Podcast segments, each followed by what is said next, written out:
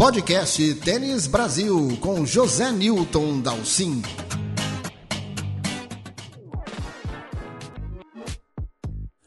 Luciano Darderi. Esse garoto de apenas 21 anos acaba de conquistar o ATP 250 de Córdoba e com isso vai ser mais um italiano nesta segunda-feira a figurar no top 100 do ranking. Tardelli, na verdade, nasceu na Argentina, você sabe, mas ele se naturalizou italiano e se integra a essa nova geração de incrível talento que todo dia mostra um nome novo, mostra uma qualidade de jogo diferente nessa gama de, de italianos que despontam no ranking, né? liderados todos eles por Yannick Sinner, campeão do Australia Open, 22 anos, hoje quarto do mundo e aí sonhando com a liderança do ranking, mas também temos o talento incrível de Lorenzo Musetti, que deu uma caidinha, 21 anos, mas é um potencial.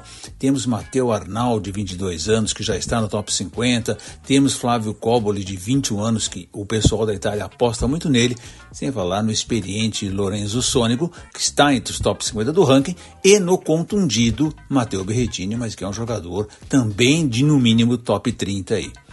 Portanto, essa armada italiana cada vez despontando mais no ranking, conquistando títulos importantes, e é por isso que o podcast de Tênis Brasil desta semana de carnaval tem de falar do sucesso e do, das razões, dos motivos que levaram a Itália a se desenvolver dessa forma no tênis masculino.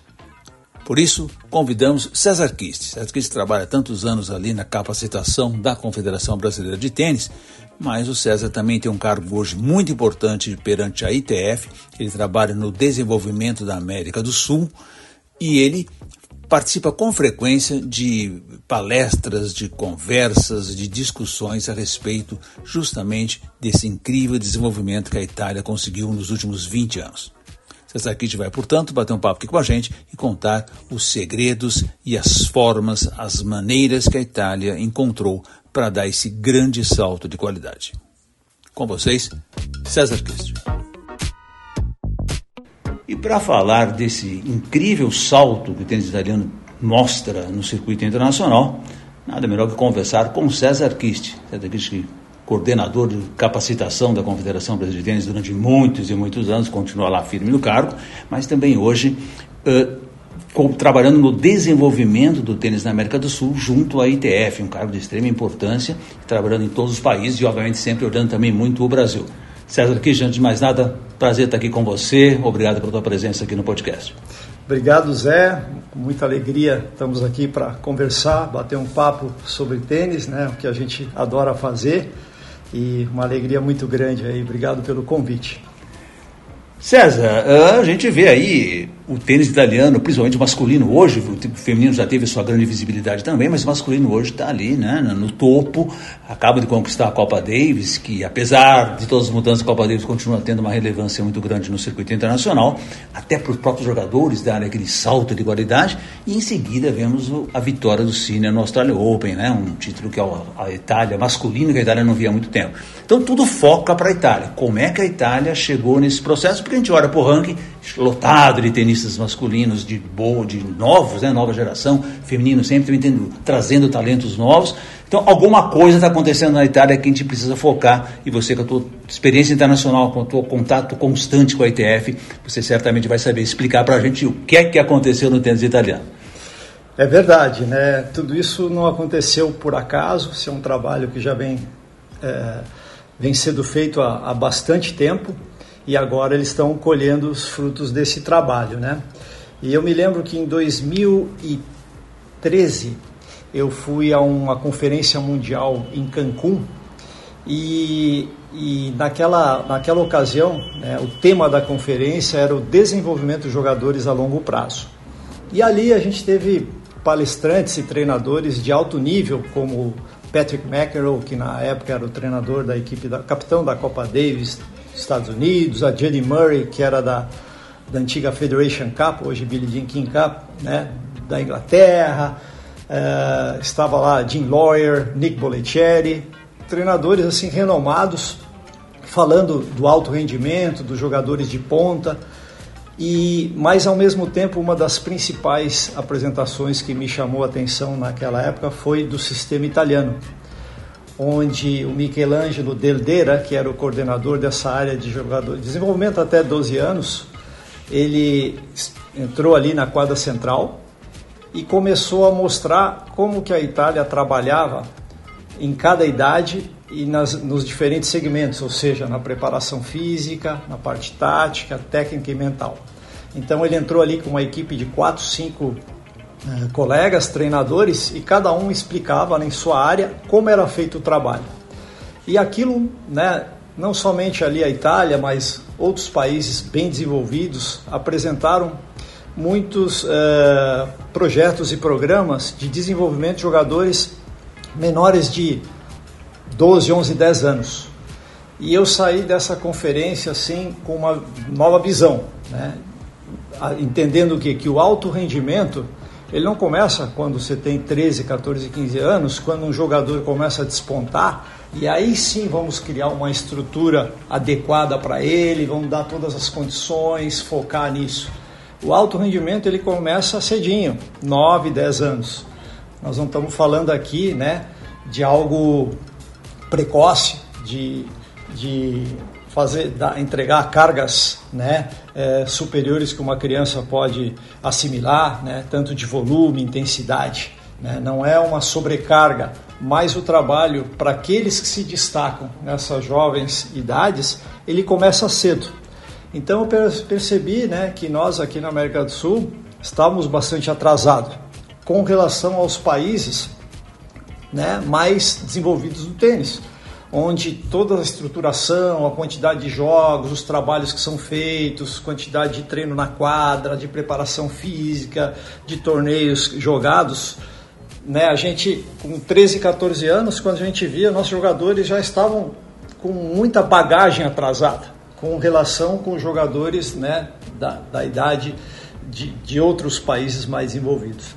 E a Itália foi é um desses países pioneiros que, né, que não estou falando agora tanto da estrutura do tênis, mas sim da parte né, de metodologia, de estruturação de treinamentos, eu já percebi naquela ocasião que eles estavam muito bem. Isso foi em 2013. Agora, novamente, em 2023, nós tivemos uma conferência da ITF Mundial, ela acontece a cada dois anos, e tivemos em Bogotá. Né?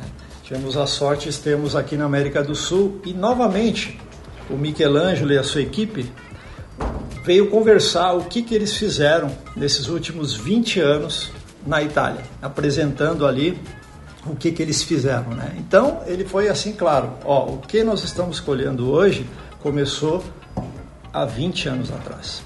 Então acho que assim a primeira lição o que, que é? Que o trabalho que a gente tem que fazer no tênis, ele não pode ser de curto prazo. Né? Não tem mágica, não, né? Não tem mágica. Ele é, né, vai levar o seu tempo. É a primeira, primeira lição, né? E ali ele começou a explicar, né, hoje como o tênis está lá estruturado, né? E assim eles têm 100 centros locais, né? 100? 100. 100 centros locais distribuídos pelos, pelo país onde a federação tem uma supervisão, tem uma ingerência ali. Óbvio, ela não tem autonomia, mas ela dá, ela dá apoio, né? ela dá assessoria. E em cada um desses 100 centros você tem uma equipe multidisciplinar. Ali estão jogadores até 11 anos para baixo. Okay? Uhum. De 11 anos para baixo. Uhum. Já tem uma equipe disciplinar, mas lógico, novamente, não é um jogador com um, um preparador físico, um nutricionista, um médico, um psicólogo. Não, tem uma equipe disciplinar para cuidar né, de um volume um pouco maior de jogadores. Mas todos esses 100 centros aí, eles funcionam debaixo da direção da federação. São centros, sei lá, regionais ou estaduais, vamos assim, ou provinciais, a gente pode fazer, né? Nesses centros tem o um trabalho com pais das crianças também, Olha em que... todos eles. Tem trabalho com os pais, né? E é, depois o que, que eles têm? Eles têm também os centros que são regionais, são 16 centros regionais que eles têm. E ali eles trabalham jogadores dos 11, 12 aos 16 anos, nesses centros regionais. esses centros regionais, o que, que eles fazem? Também existe toda uma equipe multidisciplinar, apoiada, capacitada pela Federação Italiana né, para entrar nessa linha. E por fim, ele tem dois, tem, dois centros nacionais que também né, são centros de alta performance, onde estão ali os, os treinadores que trabalham tempo integral com a Federação Italiana. Né. Todos esses jogadores, embora nos centros, digamos, estaduais, regionais, eles ficam com seus treinadores, né? Mas uma exigência deles é o quê? Que esses treinadores, eles, no mínimo a cada dois anos, eles têm que passar por uma capacitação, por uma formação, uma obrigatoriedade. Outra coisa que eles fazem lá, eles apoiam os jogadores também para participar de torneios, viajar, mas é obrigatório que eles viajem, viajem com os seus treinadores. Porque muitas vezes, né, é, o treinador não pode ir, aí o jogador vai sozinho com o pai, né, ou vai com assistente. Lá não. Né, eles fazem questão de jogadores que estão indo para essa área de performance, ok, vão receber o apoio da federação, mas o treinador sim ou sim tem que, tem que acompanhar o jogador. Né? Então, é, pouco a pouco, né, esse sistema aí italiano, essa estruturação aí, ela foi avançando e aí hoje a Itália é o que é, né? Com todos esses jogadores, aí tem 20 jogadores entre os 200 do mundo, entre homens e mulheres, né? Sim. Aí os jogadores tops, vários, né? Como Berrettini, Sinner e, e tantos outros, no tênis feminino também. Então realmente hoje a Itália é um caso de sucesso, né? Mas vem de uma estruturação bem, bem, bem, muito bem montada, né? Você sabe, César, que eu fiz um blog uh, logo depois do sucesso da, da Itália na Copa Davis, né, que foi aquele título que também foi uma coisa que consagrou, né? Eles não tinham uma conquista importante desse nível no masculino durante muitos anos. E, e, e o que eles contavam realmente isso, que até no comparativo, em 2003, a Itália estava na terceira divisão da Copa Davis. Ela tinha acabado de perder e cair para a terceira divisão na Copa Davis. Ou seja, em 20 anos eles saíram de uma situação calamitosa.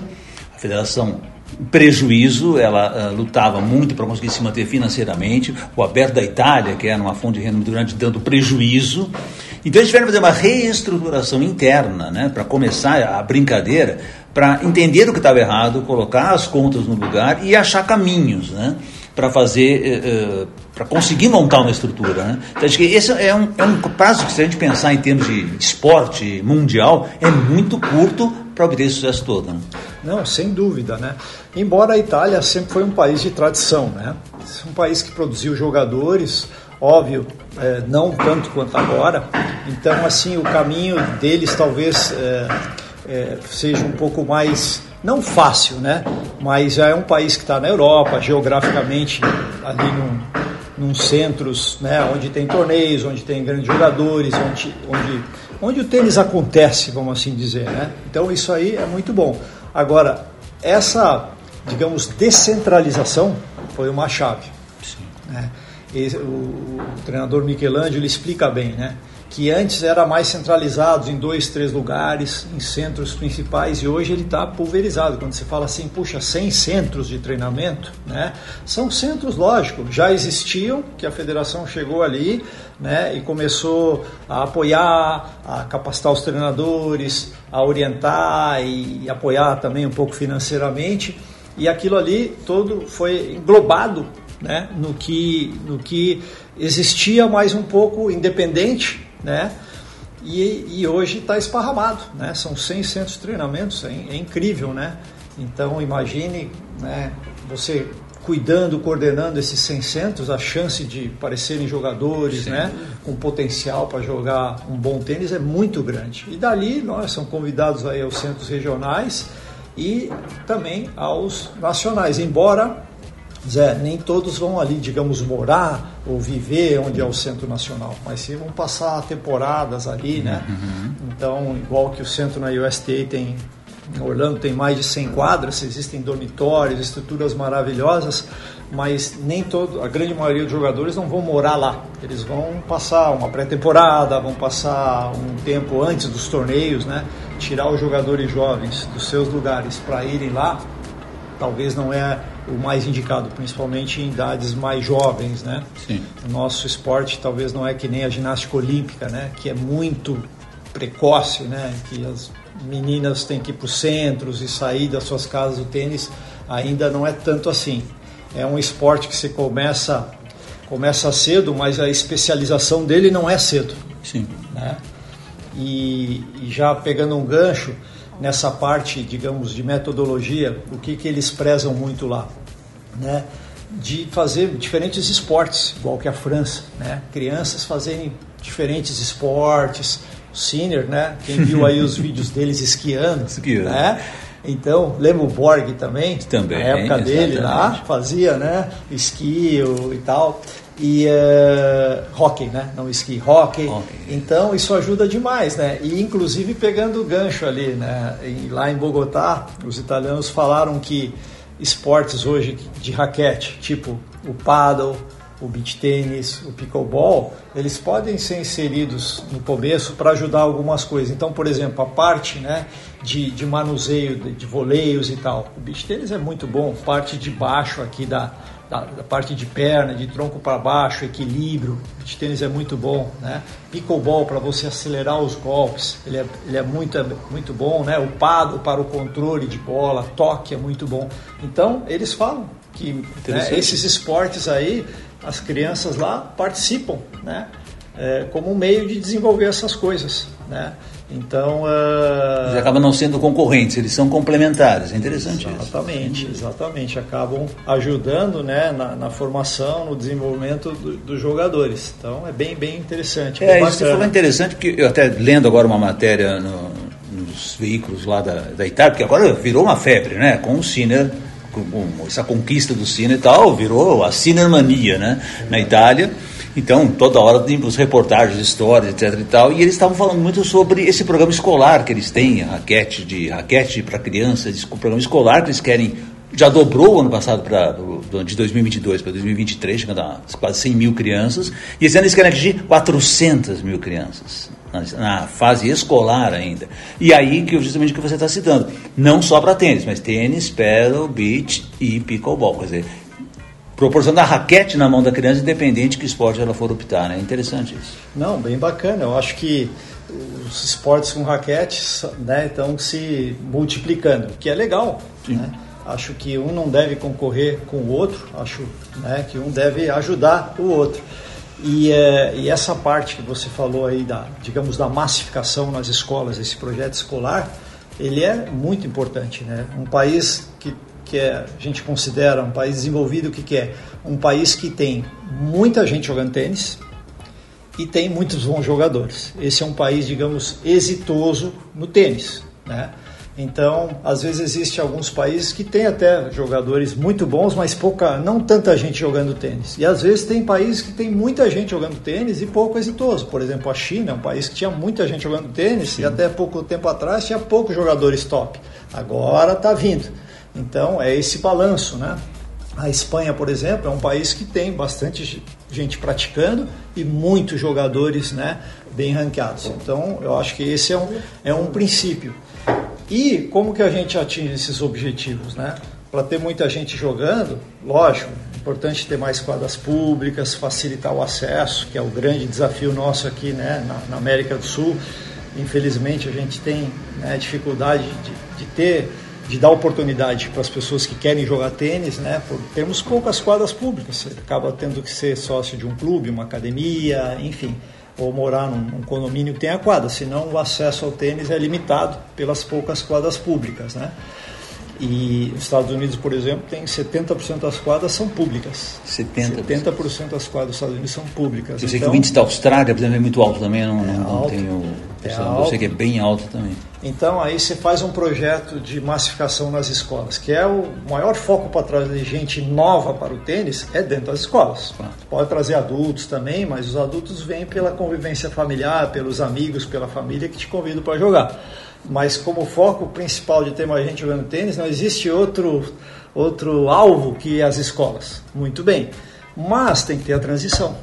Sim. Não adianta ter milhares de pessoas, né, 400 mil que a gente conversava ali, que quer atingir o projeto né, da, Sim. da Itália, 400 mil crianças dentro das escolas, muito bem, mas precisamos transicionar. Porque não adianta, ah, qual o êxito do programa escolar? Legal, 400 mil pessoas. Se 1% der certo, são 4 mil crianças. Exatamente. é um número extremamente alto para absorver. Isso, então, você vê, essa transição, ela é fundamental, né? Então, tem que ser bem pensada também, né? Existem projetos de tênis nas escolas em várias partes do mundo, a gente trabalha muito na ITF com esses projetos, mas, assim, a grande chave, o grande desafio é a transição. Né? Então, isso aí é um ponto de atenção. Então, na parte de massificação, Itália, top. E na parte de formação de jogadores, né? ter melhores e bons jogadores. Aí entra o que a gente falou, toda a estrutura e também o que? Possibilidade de jogar torneios. Né? Os países exitosos com jogadores ATP e WTA, um dos índices é o que, que é? Uma alta quantidade de torneios ATP e WTA. Isso aí é comum em todos os países. E nisso a Itália dá um banho. Né? Banho, né? Então, desde os torneios ITF Júniors até os torneios menores lá da Tennis Europe, né, de 12, 14, 16 anos, torneios nacionais, aí os Futures da ATP, os WTAs, enfim, eles têm um sistema de competição que igual da Espanha, né? Você joga torneios ali, futures na Espanha o ano inteiro, na França também, Estados Unidos, bem, enfim, os países hoje, né? É, que, que tem assim muitos jogadores tem um, algo em comum, que é o que? Grande quantidade de torneios. Um né? calendário interno forte. Né? Óbvio, tem exceções, né? Como aqui, por exemplo, a Argentina, né? A gente sempre tem que comparar aqui nossos vizinhos porque Sim. é uma realidade mais né, comparável, né? Mas a Argentina, nos últimos anos, conseguiu fazer muitos torneios, né? E isso deu um boom aí, vários jogadores, né, com essa teve ali aqueles aquele aquele, aquele ciclo de torneios de challengers há dois, três Sim. anos atrás, né, que foram organizados aqui na América do Sul, muitos na Argentina e muitos desses jogadores que estão ali, como o Baez, Echeverri, os dois serúndulos, né, que estão entre os top 100, se beneficiaram. E foi tão curto período e logo já deu um resultado, né no sentido dos torneios. Então isso aí é fundamental, obviamente isso depende de investimento, de recursos, mas é, é uma realidade né? e que na Itália funciona muito bem. É, você tocou num ponto-chave aí, César, que é a questão recurso financeiro, né? a gente sabe, a gente estava conversando aqui um pouquinho antes até da entrevista, de, de como é que, da base da financeira da Federação Italiana, que como eu te falei, 20 anos atrás eles estavam falidos praticamente, de repente reverteram isso numa situação financeira muito forte. E eles têm duas fontes de receitas muito importantes, além das óbvias, né? É, dos torneios pequenos, das inscrições, que é o Aberto de Roma, que você bem lembrou, e a TV que eles têm lá, a TV que hoje gera uma publicidade muito grande. Então, é preciso achar também o caminho financeiro, né? Exatamente. Essas duas fontes aí são a base de sustentação financeira, né, que dá os recursos para a federação poder reinvestir né, em toda essa estrutura aí. Cada país é diferente. Né? Tá bom, a Itália hoje tem um, um, canal de tênis, será que o Brasil pode ter? Precisamos estudar isso. Né? Então, assim, a gente precisa ir atrás das fontes de recurso. Infelizmente, é, custa caro né, fazer jogador de tênis, o investimento é alto. Né? Não e o é, risco é grande. E o risco é grande, então a gente sabe isso, mas temos que lutar com as armas que a gente tem, otimizar os recursos que a gente tem né, aqui no Brasil para ter né, um melhor resultado, mesmo com recursos limitados. É, exemplo de torneios de, que tem os grandes slam, né? Então o orçamento desses países ele é extraordinário, né? Então ali realmente são, é outro patamar de né, os quatro países do Grand Slam tem um orçamento muito mais alto que a Federação Italiana, que a Federação Alemã, que a Federação Espanhola, mesmo Federação Suíça e tal, muito menor do orçamento que os quatro Grand Slam têm. Né? Então, uh, realmente nos limita um pouco e nós temos que uh, trabalhar, lutar contra o mundo. Né? O tênis é um, é um esporte internacional. Então, quando a gente pensa em tênis, a gente tem que ter uma mente muito aberta, porque nós não estamos aqui competindo com a Argentina, com o Chile, com o Peru. Nós estamos competindo né, com a Rússia, com a China, com a Austrália, com os Estados Unidos, Canadá. Esses são os nossos competidores, né? Então, mas eu acho que assim, cada vez mais a gente está melhorando essa parte de captação de recursos, né? É, de gestão também, que é, que é super importante, que é aproveitar bem esses recursos, eu acho que a gente está no caminho certo. Estamos indo bem. O que é que a Itália faz e fez que nós podemos aí adaptar para o modelo brasileiro, César, na tua, na tua visão? Eu acho que assim a base de, de, de desenvolvimento de um país, eu sempre fui bem posicionado, são os profissionais que trabalham com o tênis. Que nem na educação de um país, os professores, a educação, ela é a base de um país. Se a educação de um país não vai bem, dificilmente esse país vai se desenvolver, vai se tornar um país de primeiro mundo. Trazendo esse contexto para o esporte, é a mesma coisa. Se os profissionais que trabalham com o tênis não, não serem competentes, bem preparados, é difícil você desenvolver esse país. Agora, não estou contando os recursos, não estou levando em consideração né, a estrutura, mas sim a parte pedagógica, tanto para crianças na iniciação, quanto na formação, quanto tênis adulto, recreacional, em todos os segmentos. Né? O profissional que trabalha com tênis, ele tem que estar bem preparado.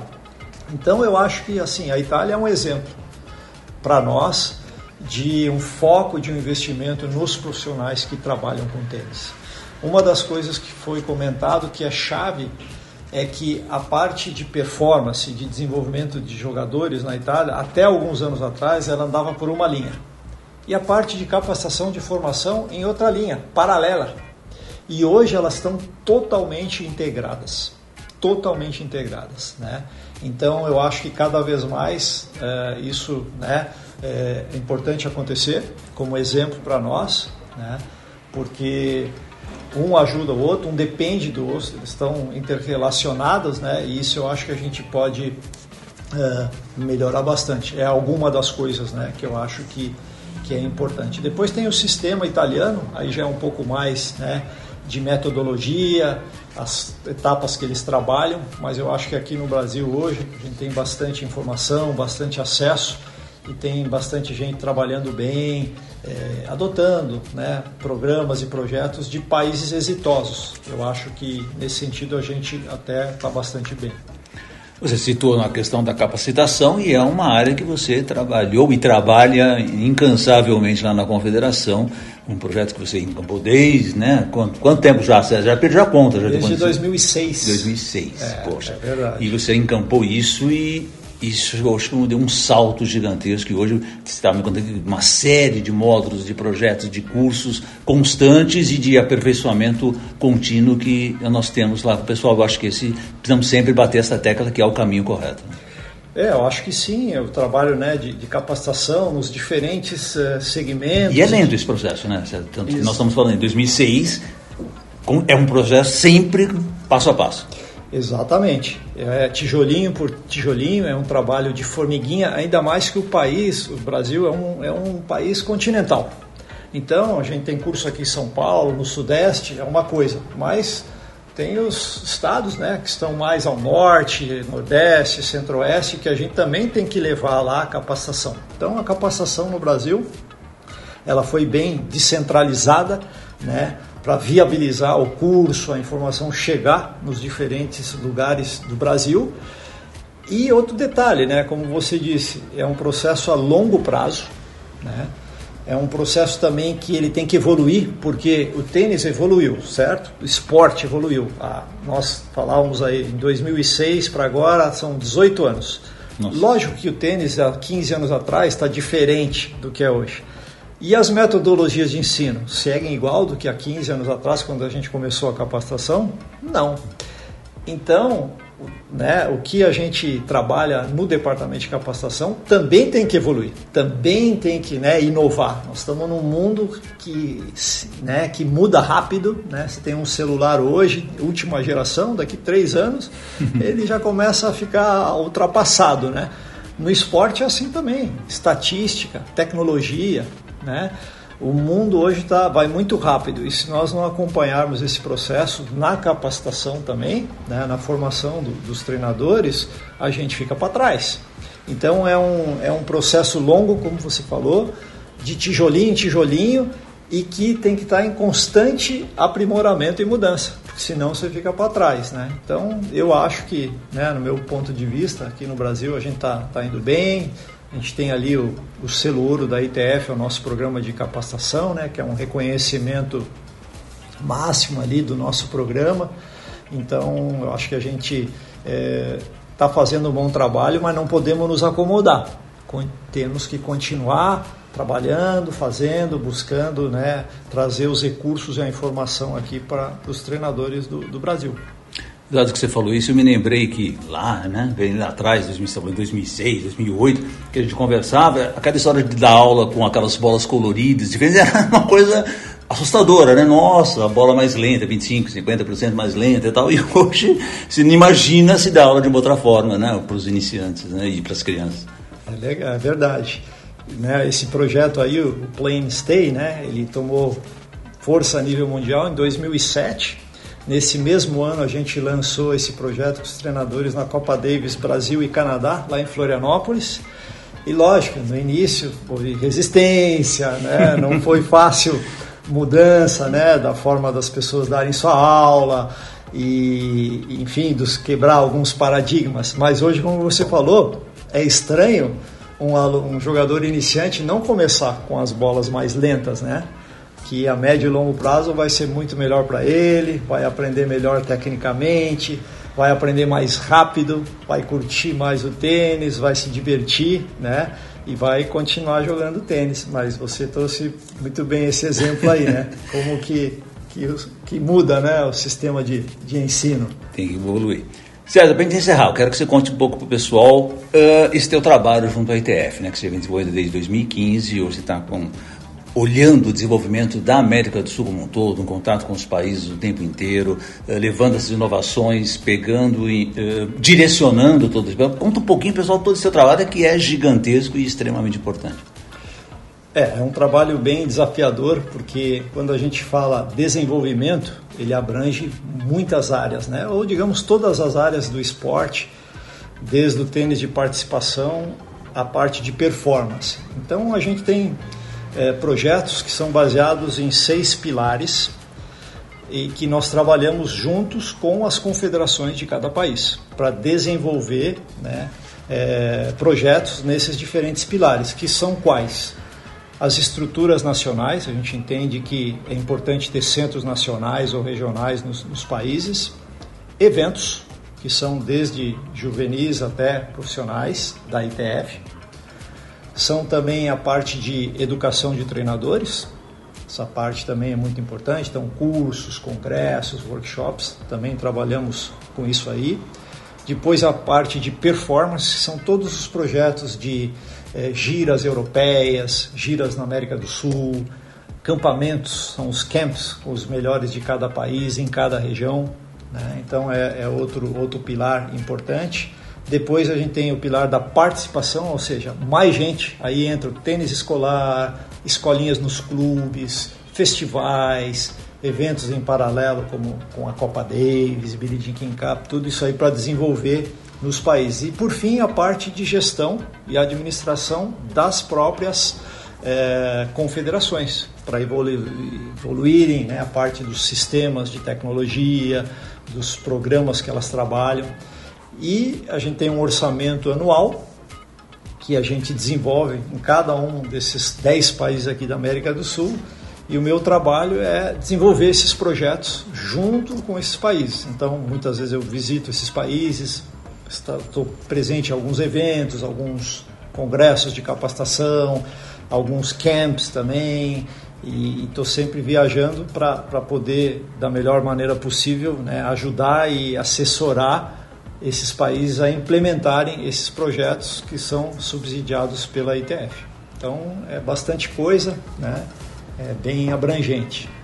Curiosidade minha, vamos situar o Brasil, teve algum país que conseguiu dar esse, um salto assim, mais relevante que você tenha visto?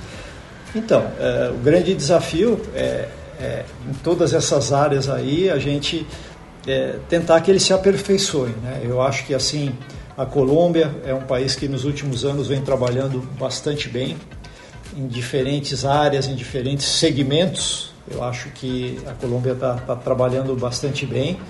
Mas em termos gerais, eu diria que assim, o tênis América do Sul está se estruturando bem, está cada vez melhorando. Né? assim, eu trabalho bastante na parte interna dos projetos. A gente vem, como falamos no início, os resultados não são imediatos, né?